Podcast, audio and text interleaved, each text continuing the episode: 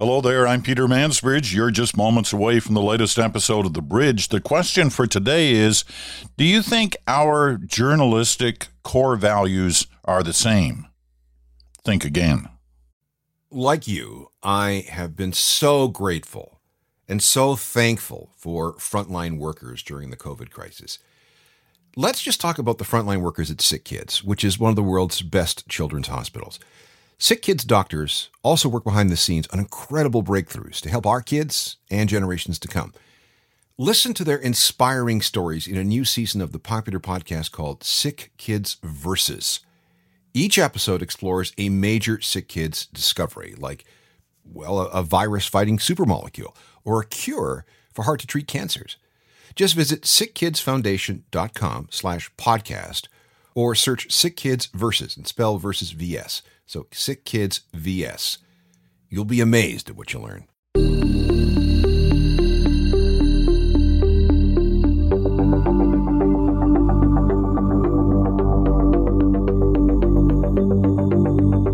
Okay, so I'm looking at the calendar in front of me here. It says Thursday, April 22nd. That sounds good. That sounds like spring.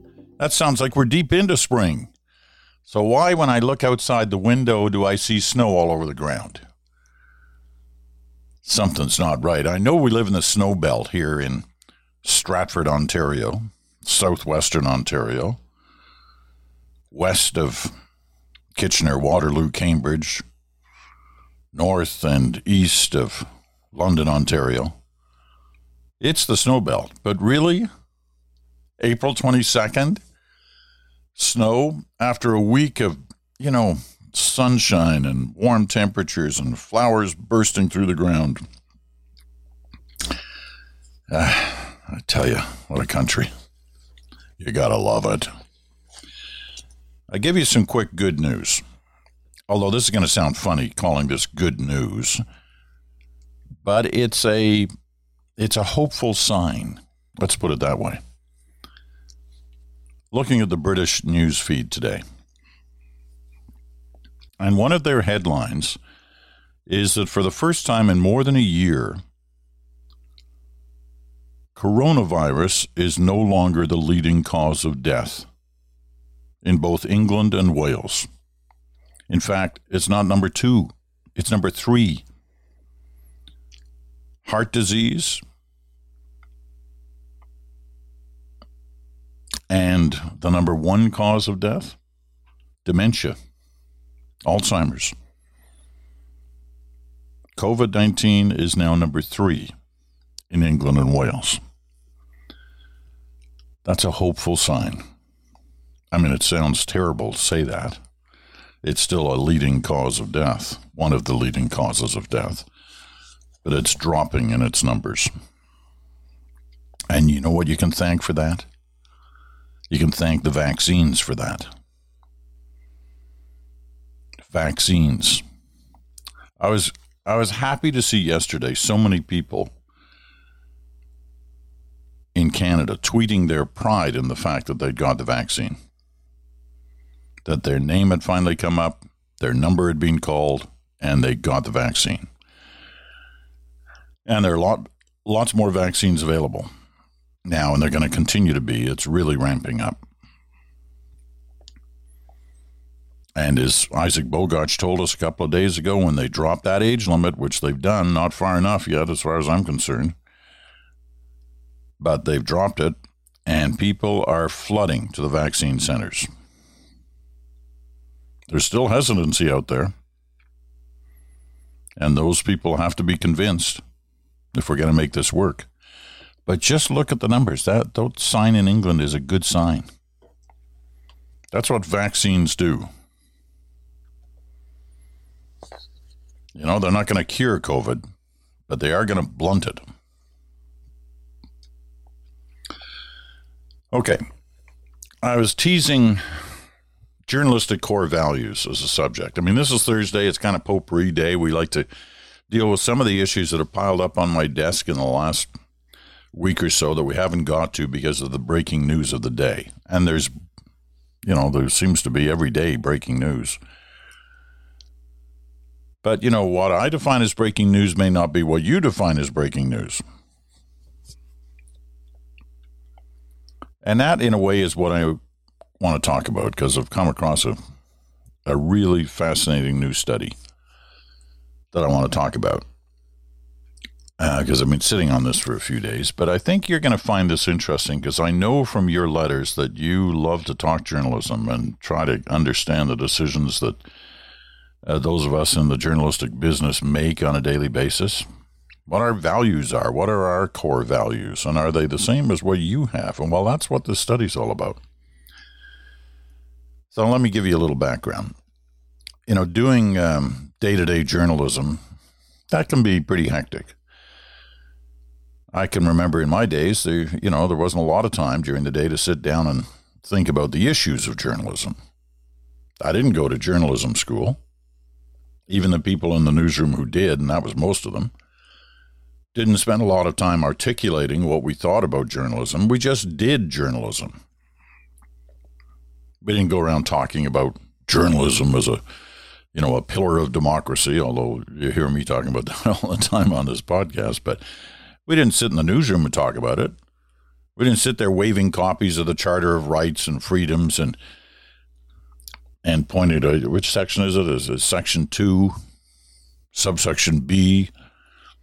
Everyone has the following fundamental freedoms freedom of thought, belief, opinion, and expression, including freedom of the press and other media of communication. We didn't wave that around. We didn't read that. We didn't say we were special. But there was an unspoken sense, I think, that we shared common values about about you know why why we were journalists.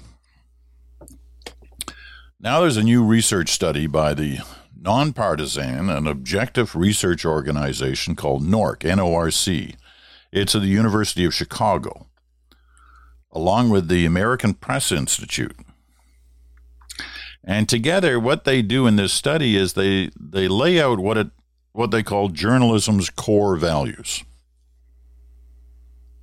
So I thought I'd I'd read them to you. I'd lay them out. There's five of them. Basic principles. Because mainstream journalism is under a lot of pressure these days. We've talked about that pressure right here on the bridge many times. People are getting their news from non traditional places, you know, Facebook, Twitter, TikTok, whatever. Well, you have to wonder if these new places subscribe to the core values.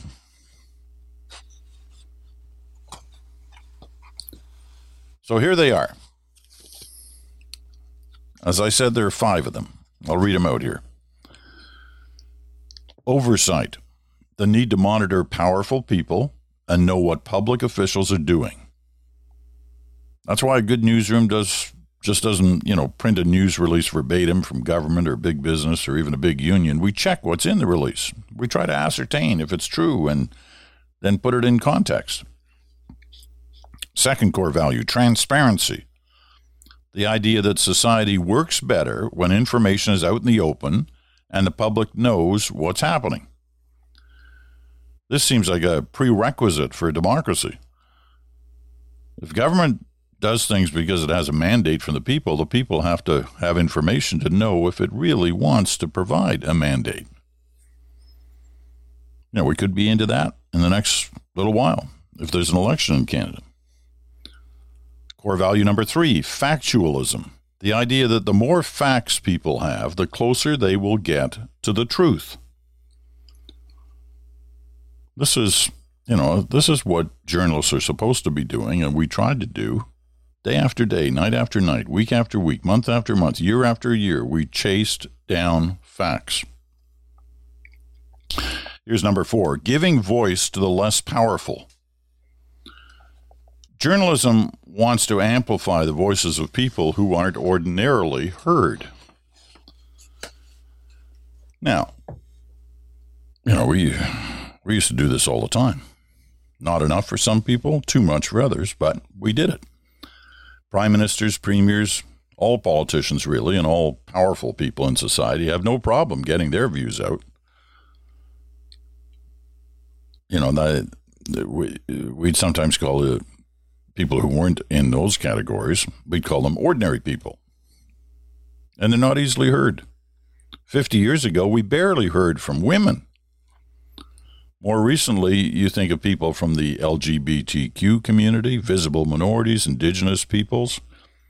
They've all started to be heard through the efforts of journalists. And finally, core value number five social criticism. This is the importance of casting a spotlight on a community's problems to solve them. From uh, you know simple consumer features, why does my why does my dishwasher break one day after the warranty expires? To in-depth investigative journalism that tackles systemic problems like sports coaches who are pedophiles. This is a type of journalism that brings tremendous pride to a newsroom when you break those kind of stories. So there you have the big five, right? The five core values of journalism oversight, transparency, factualism, giving voice to the less powerful, and social criticism. And I think I can I can safely and proudly say that I I try to subscribe to all of them. I wouldn't want to know a journalist who didn't subscribe to them. Now I said this was a research study. So, what did they study? They studied whether consumers of journalism also subscribe to those same five values.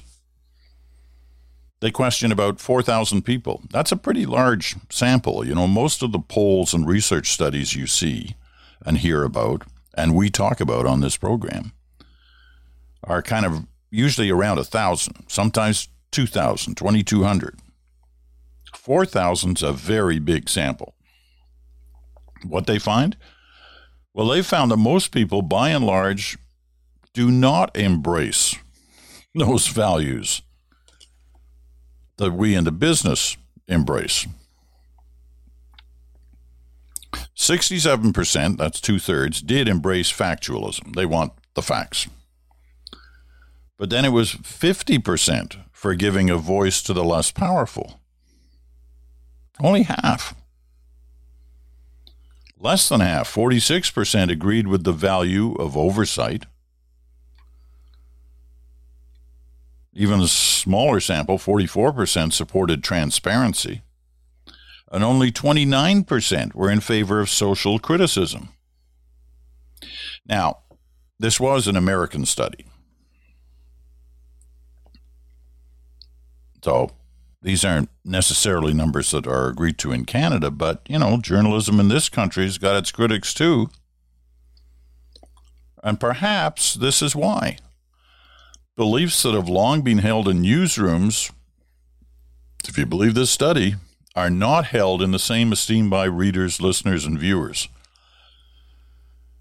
The best journalism pokes its nose into places some people don't want noses which reminds me of what the famous American journalist H.L. Mencken said about the role of journalism to afflict the comfortable and comfort the afflicted. So, what do we take from all this? Well, maybe there are just too many comfortable people out there. Love to hear what you think about that study. The Mansbridge Podcast at gmail.com. The Mansbridge Podcast at gmail.com is where you can send your your comments if you have them. Always include your name and where you are writing from. Got a letter from one of our listeners in Brazil this morning. I woke up to read that. I love it when we hear from listeners around the world. And I think that's our first one from Brazil. We've had others from South America, but I'm not sure we've had one from Brazil before. Okay, along the lines of that study, I mean, this is a little different, but I found this really interesting because it, it, it's about this constant reminder that we need to keep things in context, to keep things in perspective, especially when we're dealing with big stories. So this was in this was in the New York Times. I'm going to read a little bit of this because it it, um, it does uh, uh, it, it's helpful to read it. Guido Calabresi, a federal judge and Yale law professor, invented a little fable that he's been telling law students for more than three decades. He tells the students to imagine a God coming forth to offer society a wondrous invention that would improve everyday life in almost every way. It would allow people to spend more time with friends and family, see new places, and do jobs they otherwise could not do. But it would also come with a high cost. In exchange for bestowing this invention on society, the God would choose 1,000 young men and women and strike them dead. Calabresi then asked, Would you take the deal? Almost invariably, the students say, No, no way, I wouldn't take that deal. The professor then delivers the fable's lesson. What's the difference between this and the automobile? In truth, automobiles kill many more than a thousand young Americans each year. The total U.S. death toll hovers at about 40,000 annually. We accept this toll almost unthinkably because vehicle crashes have always been part of our lives. We can't fathom a world without them. It's a classic example, says the Times newsletter that I'm reading from, of human irrationality about risk. We often underestimate large chronic dangers like car crashes or chemical pollution and fixate on tiny but salient risks like plane crashes or shark attacks. We used to have that debate in the newsroom all the time. You know, it's a shark attack off the coast of Nantucket. One person was killed. And it's a item that leads the news. Now, it leads the news because it's news. It's different. It's what's changed from the day before. You don't, don't get killed by a shark every day. But in proportionality, is it worthy of that kind of coverage? And we'd have the same question about, you know, bus crashes, train crashes, where we would banner those. You know, train goes off a mountainside in India and 68 people are killed. And it becomes a story on the network news. As opposed to 500 people may have died that day in car crashes. No mention. Now, these are different issues, right? But it's proportionality.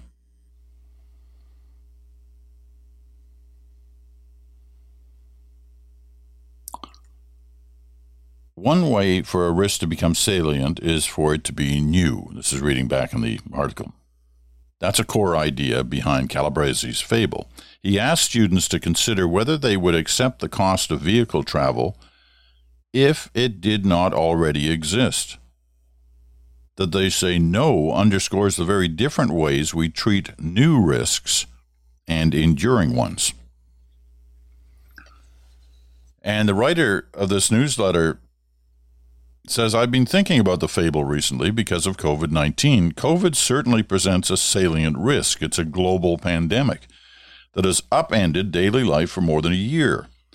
It's changed how we live, where we work, even what we wear on our faces.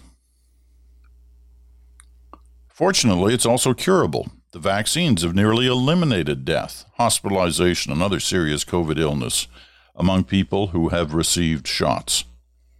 The vaccines have also radically reduced the chances that people contract even a mild version of COVID or can pass it on to others.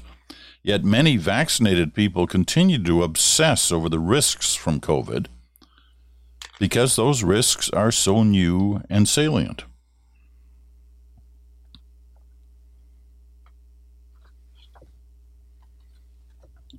One of the conclusions in this piece is this is what vaccines do. If you're vaccinated, COVID presents a minuscule risk to you, and you present a minuscule COVID risk to anyone else. A car trip is a bigger threat to you and others. About 100 Americans are likely to die in car crashes today. The new federal data suggests that either zero or one vaccinated person will die today from COVID. It's vaccinated people. Goes back to the first story we told on today's podcast about those numbers in Britain going down. Vaccines are the way out of this. Once again, they don't cure COVID, they blunt it in its tracks. You got a chance for a vaccine, take it. I'm a 100% believer in this. I've had mine, first shot. I'm anxious to get that second shot. It's going to be a while yet. But I'm more than halfway home on that. I'm anxious for all of my friends and family to get shots. I feel for those who are not of the age yet or live in a hot zone yet who are waiting to get their shot. But I'm encouraged by the smiling faces and the constant tweets and Instagram posts of people who have just had their shot. In some cases, they look like they've been reborn.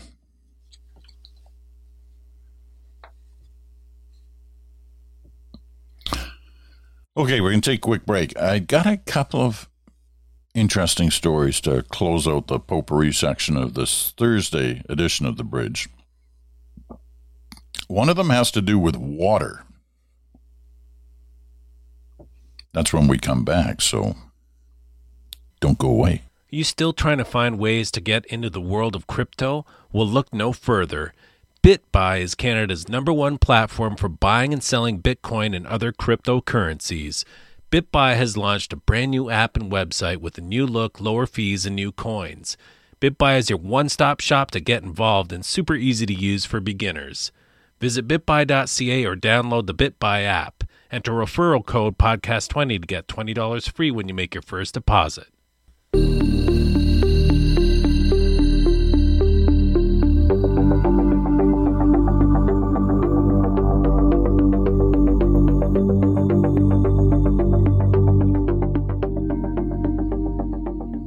Remember one of the uh, persistent stories of the last, I guess, about 20 years? It comes up, comes and goes every once in a while, and it's about water. And the story is the Americans are running out of water, fresh water. And every time they start running out of fresh water, they think of us. They love thinking of us when they run out of fresh water because we got lots of it. And for the most part, we protect it. Well, we have lots of water. People have written novels about the U.S. invading Canada because of water. Well, every time you hear stories about how the U.S. is having problems on the water supply front, you go, uh oh, you know what that means. You know what they're going to start talking about again now. Well, talk about studies. The Brookings Institute, world respected, highly respected. They've got a new study. And this is what it concludes models suggest the United States may lose access to one third of its freshwater supply in the next 50 years, with nearly half of the country's freshwater basins unable to meet demand by 2071. Although total water use has actually declined in recent years due to improved technologies and other conservation strategies, the United States still used 322 billion gallons per day in 2015. With thermoelectric power plants using 41% of the water, irrigation 37%, and public supply 12%. Per capita water use is running at about 82 gallons per day per person nationally. You know, I look at that number and I go, how the hell do they use 82 gallons a day per person?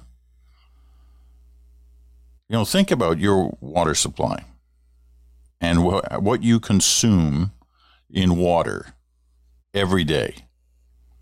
Drinking it, washing in it, cleaning your teeth, flushing the toilet,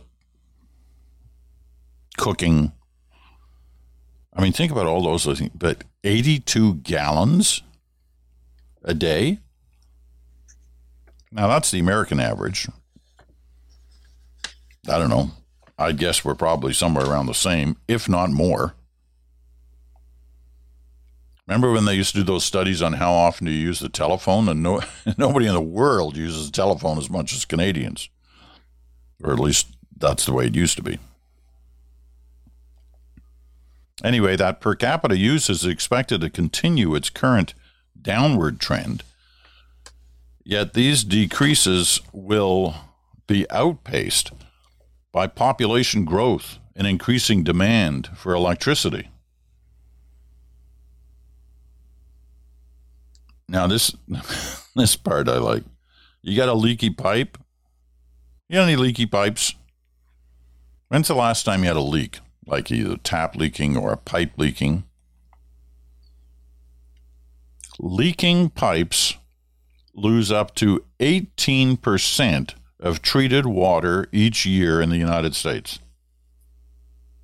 2.1 trillion gallons.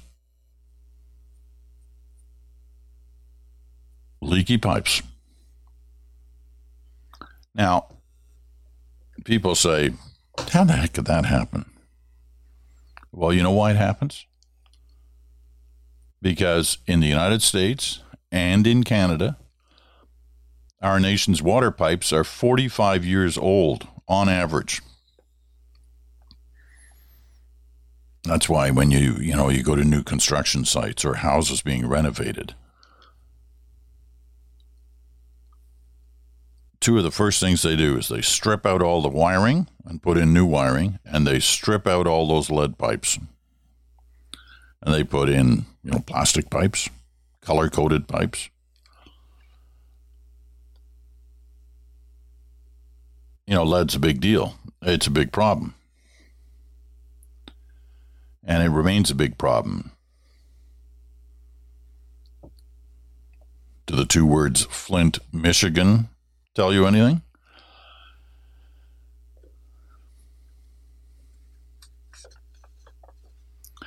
Anyway, there's nothing anywhere in this Brookings Institute report that says, hey, look at Canada, we could get water there.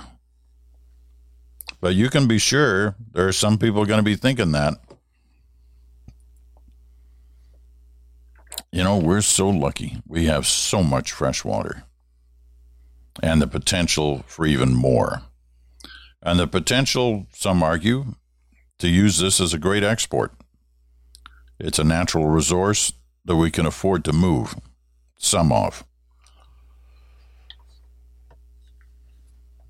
I'd like to hear a debate on that. Okay, last point for this day.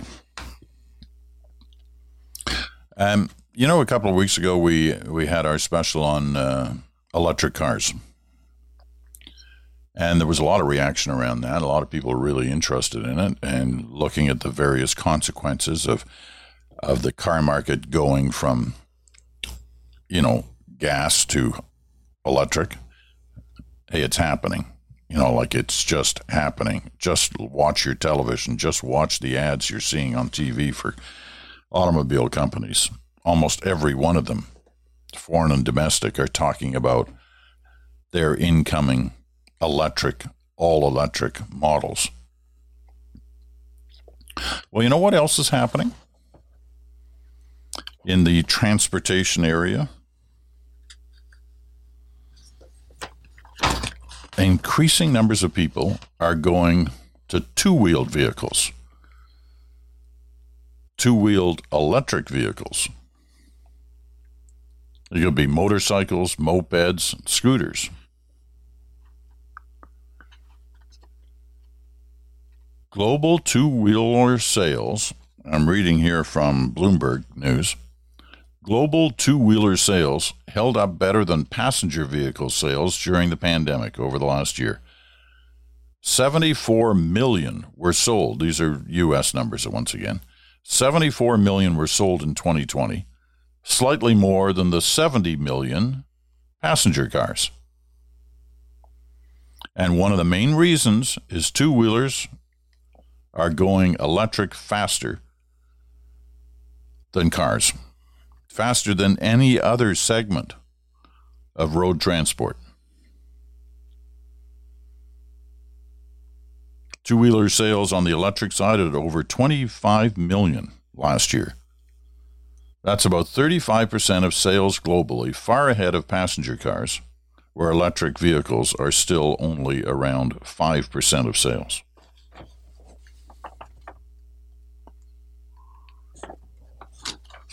Interesting, eh? So that little hum you may hear down the street, just like a nice, soft electric hum. That's a two wheeler, scooter, moped, motorcycle.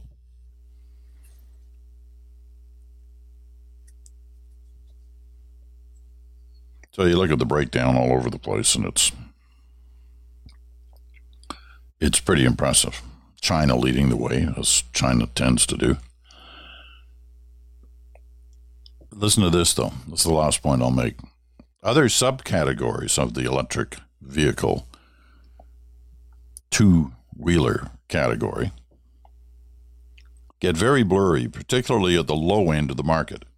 The difference between a moped and an e bike, or for that matter, a bicycle, could disappear very soon. The next time you see an Uber Eats or Deliveroo driver, have a look at what they're riding. It's likely some product bending hybrid of some product bending hybrid of an electric bike, moped, scooter, or motorcycle. Well, we'll keep an eye out for that. All right. There you go. It's Thursday, Potpourri Day. Lots to crunch on there, lots to think about. And if you have thoughts, once again, don't be shy.